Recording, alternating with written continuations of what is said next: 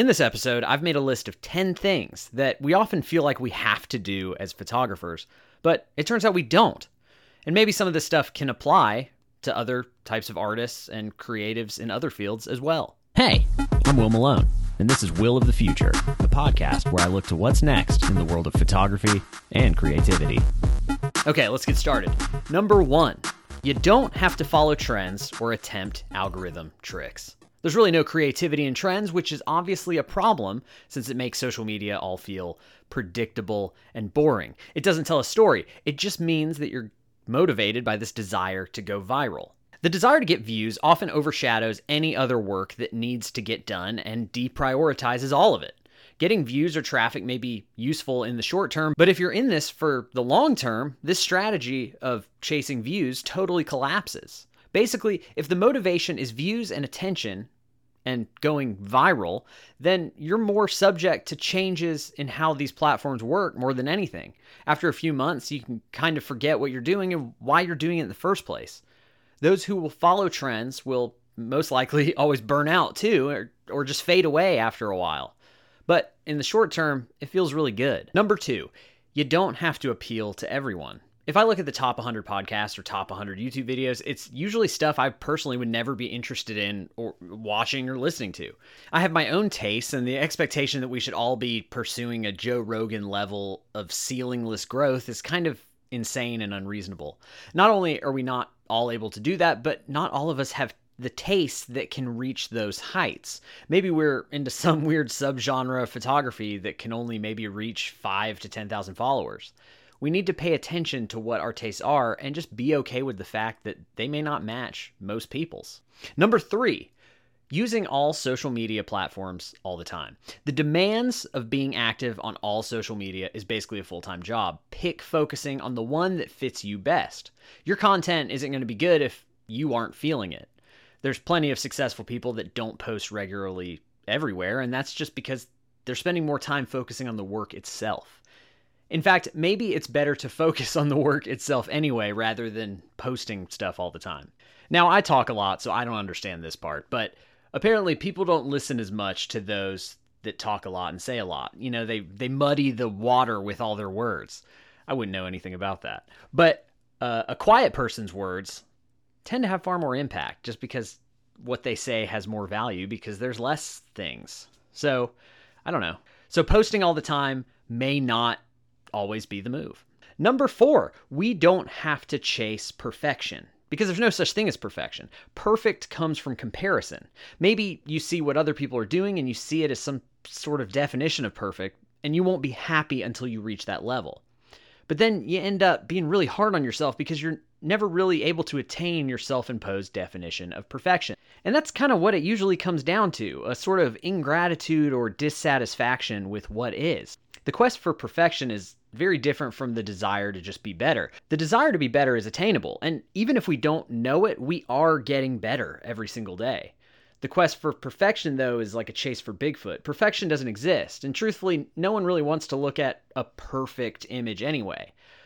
We want to relate to other humans and see flaws because everyone has flaws, and that's just life. Number five, you don't have to specialize. Specializing is great for a certain segment of photographers, but most photographers will shoot a general selection of stuff, and that's fine. Those photographers probably will end up being more well rounded and have more technical skills than those who focus on only one thing. The key is to just get really good at being who you are. And every time I try to focus too heavily on portrait photography, maybe I start craving some landscape photography it's okay to be well rounded and do different things. My tastes around what I shoot change with the seasons, and a good photographer is curious more than anything, so it's possible to be curious about a whole range of things. Number six, you don't have to shoot a photo every day. And this is coming from a guy who's done nine 365 projects now, but shooting a photo every day will make you kind of crazy. And I'll probably never do one again. It's just not always the best way to work. And sometimes it is helpful to go out even if you don't feel like it, but after doing it day in and day out, you can really start to get burned out over it. I love photography more than anything, but I'd rather do it fresh instead of it feeling forced. Out of a daily photo project, you may have 100 photos or less that you're actually happy with, and that's just because we aren't machines. I've always been driven by this desire to be a machine, but my best photos usually come after a long break of photo taking. And now there is a benefit to practicing every day for sure, but the need to get a photo posted every day isn't necessarily the healthiest way to live. And also, letting images breathe is always a good thing. Number seven, you don't have to make money doing what you love. And again, this is weird coming from me. But since social media became a thing, I feel like everyone acts like they need a side hustle of some kind. And you don't. It's allowed for you to just do things for enjoyment rather than having to justify it to people. I grew up feeling the need to justify everything to everyone for whatever reason, but it's great to spend money on doing something you love without it having to pay you back. And maybe I just want to travel somewhere and just take photos I want to take. Great. Money ruins everything. And we're allowed to have fun and we don't have to explain ourselves all the time or make it some sort of investment opportunity. Number eight, you don't have to take criticism from everyone you know. Maybe you shot a series of photos, but your family or friends think it's weird. Boy, do we love to hear that. We can't take in criticism from everyone, but for some reason we think everyone we know is entitled to give us an opinion about our work. And they aren't. Make what you make and only care about the opinions of those around you who will only have valuable feedback. I only have a couple people I go to who really understand what I'm doing and will give me good feedback. I love being told ways I need to improve. It makes me better at what I do, but not everyone has the right to offer that. Opening myself up to the opinions of people who have no idea what they're talking about is just it's kind of it's masochism. And that goes for family or friends or people in comment sections. Have a good circle of people around where you all want to help each other grow and don't take notes outside of that. Number 9 you don't have to be super invested in the photo world. In fact, photographers are observers of the world, so maybe it's better for the work itself that you don't live in the photo specific world constantly. It's great to have a community of those you trust, but that's a quality game, not quantity. I used to work in a print shop where I interacted with photographers all the time, and they all had the same set of photo related insecurities because they hung out with other photographers who imposed a set of photography rules on them. There are no rules, but if you're part of a community of people like photographers, rules for how you need to do things get made up all the time. So when you don't steep yourself in the photography world, you don't absorb those rules. So you're more free creatively. Again, it's great to have friends who have similar interests, but if that's the bubble you live in exclusively, it's going to limit the work you put out. Number 10. This one is more true than ever. You don't need to buy expensive gear to take great photos. In fact, as time goes on, cheaper gear goes a lot farther.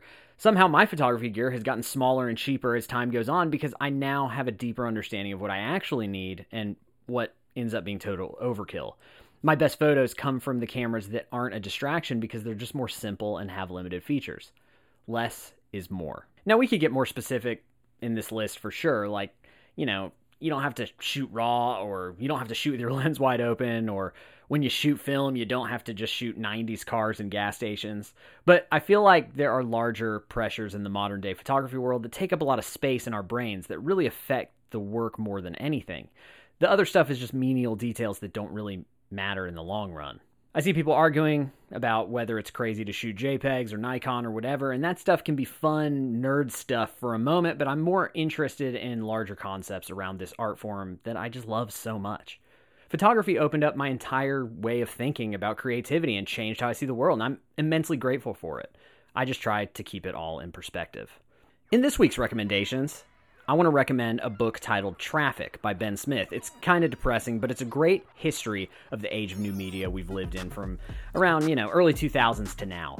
Ben Smith used to work for BuzzFeed, and this is basically their story about their rise and, you know, fall, which happened kind of recently. BuzzFeed and Gawker and publications like it were all built on this addiction to traffic. And basically, the goal was to tailor content that piqued all of our most lizard brain curiosities. Gawker grew by posting sex tapes. BuzzFeed grew with quizzes like, What Disney character are you? and, and more things like that. At the end of the day, it's all just kind of junk and wasn't really built to last. BuzzFeed specifically relied so heavily on Facebook driving traffic to their site that once Facebook changed the algorithm, it really threatened to devastate their entire business. And the blogging era was kind of where I come from on the internet. The blog style of the early 2000s is what has informed my writing and everything I do mm, to now. I remember when a lot of the events and traffic happened because I was pretty deep into all that stuff at a pretty young age. I remember this excitement about everything. You know, a phone that you didn't need a stylus to use, but it was also an internet browser and an iPod, a platform where you could post something and tons of people would see it, or just the idea of news traveling faster and could be put out and made quicker. It was exciting times. The blog era was just full of all kinds of exciting new innovations and technologies on the internet. But now it's 2023 and all that stuff has reached maturity, and maybe a lot of the stuff we were excited about ended up being not so great for society. The problem with a quest for a following or numbers is that it drives a sort of nihilism, which causes them to create content not because they believe in it, but because they believe it will get traffic. And that ends up getting pretty gross. Willie doesn't care about anything. He's a nihilist. Oh, that must be exhausting. Okay, so that's it. Thanks for listening and watching. Uh, let me know what you thought of this episode. See you next week. If you like what we're doing here, go leave a review on Apple Podcasts. You can follow me on Instagram at Will Malone, Twitter at Will Malone365, and you can check out my website over at willmalone.com.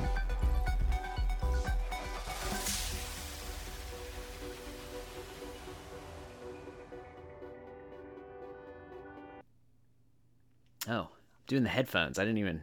Dang it. Should I leave the headphones on? I'm to leave the headphones on. Okay.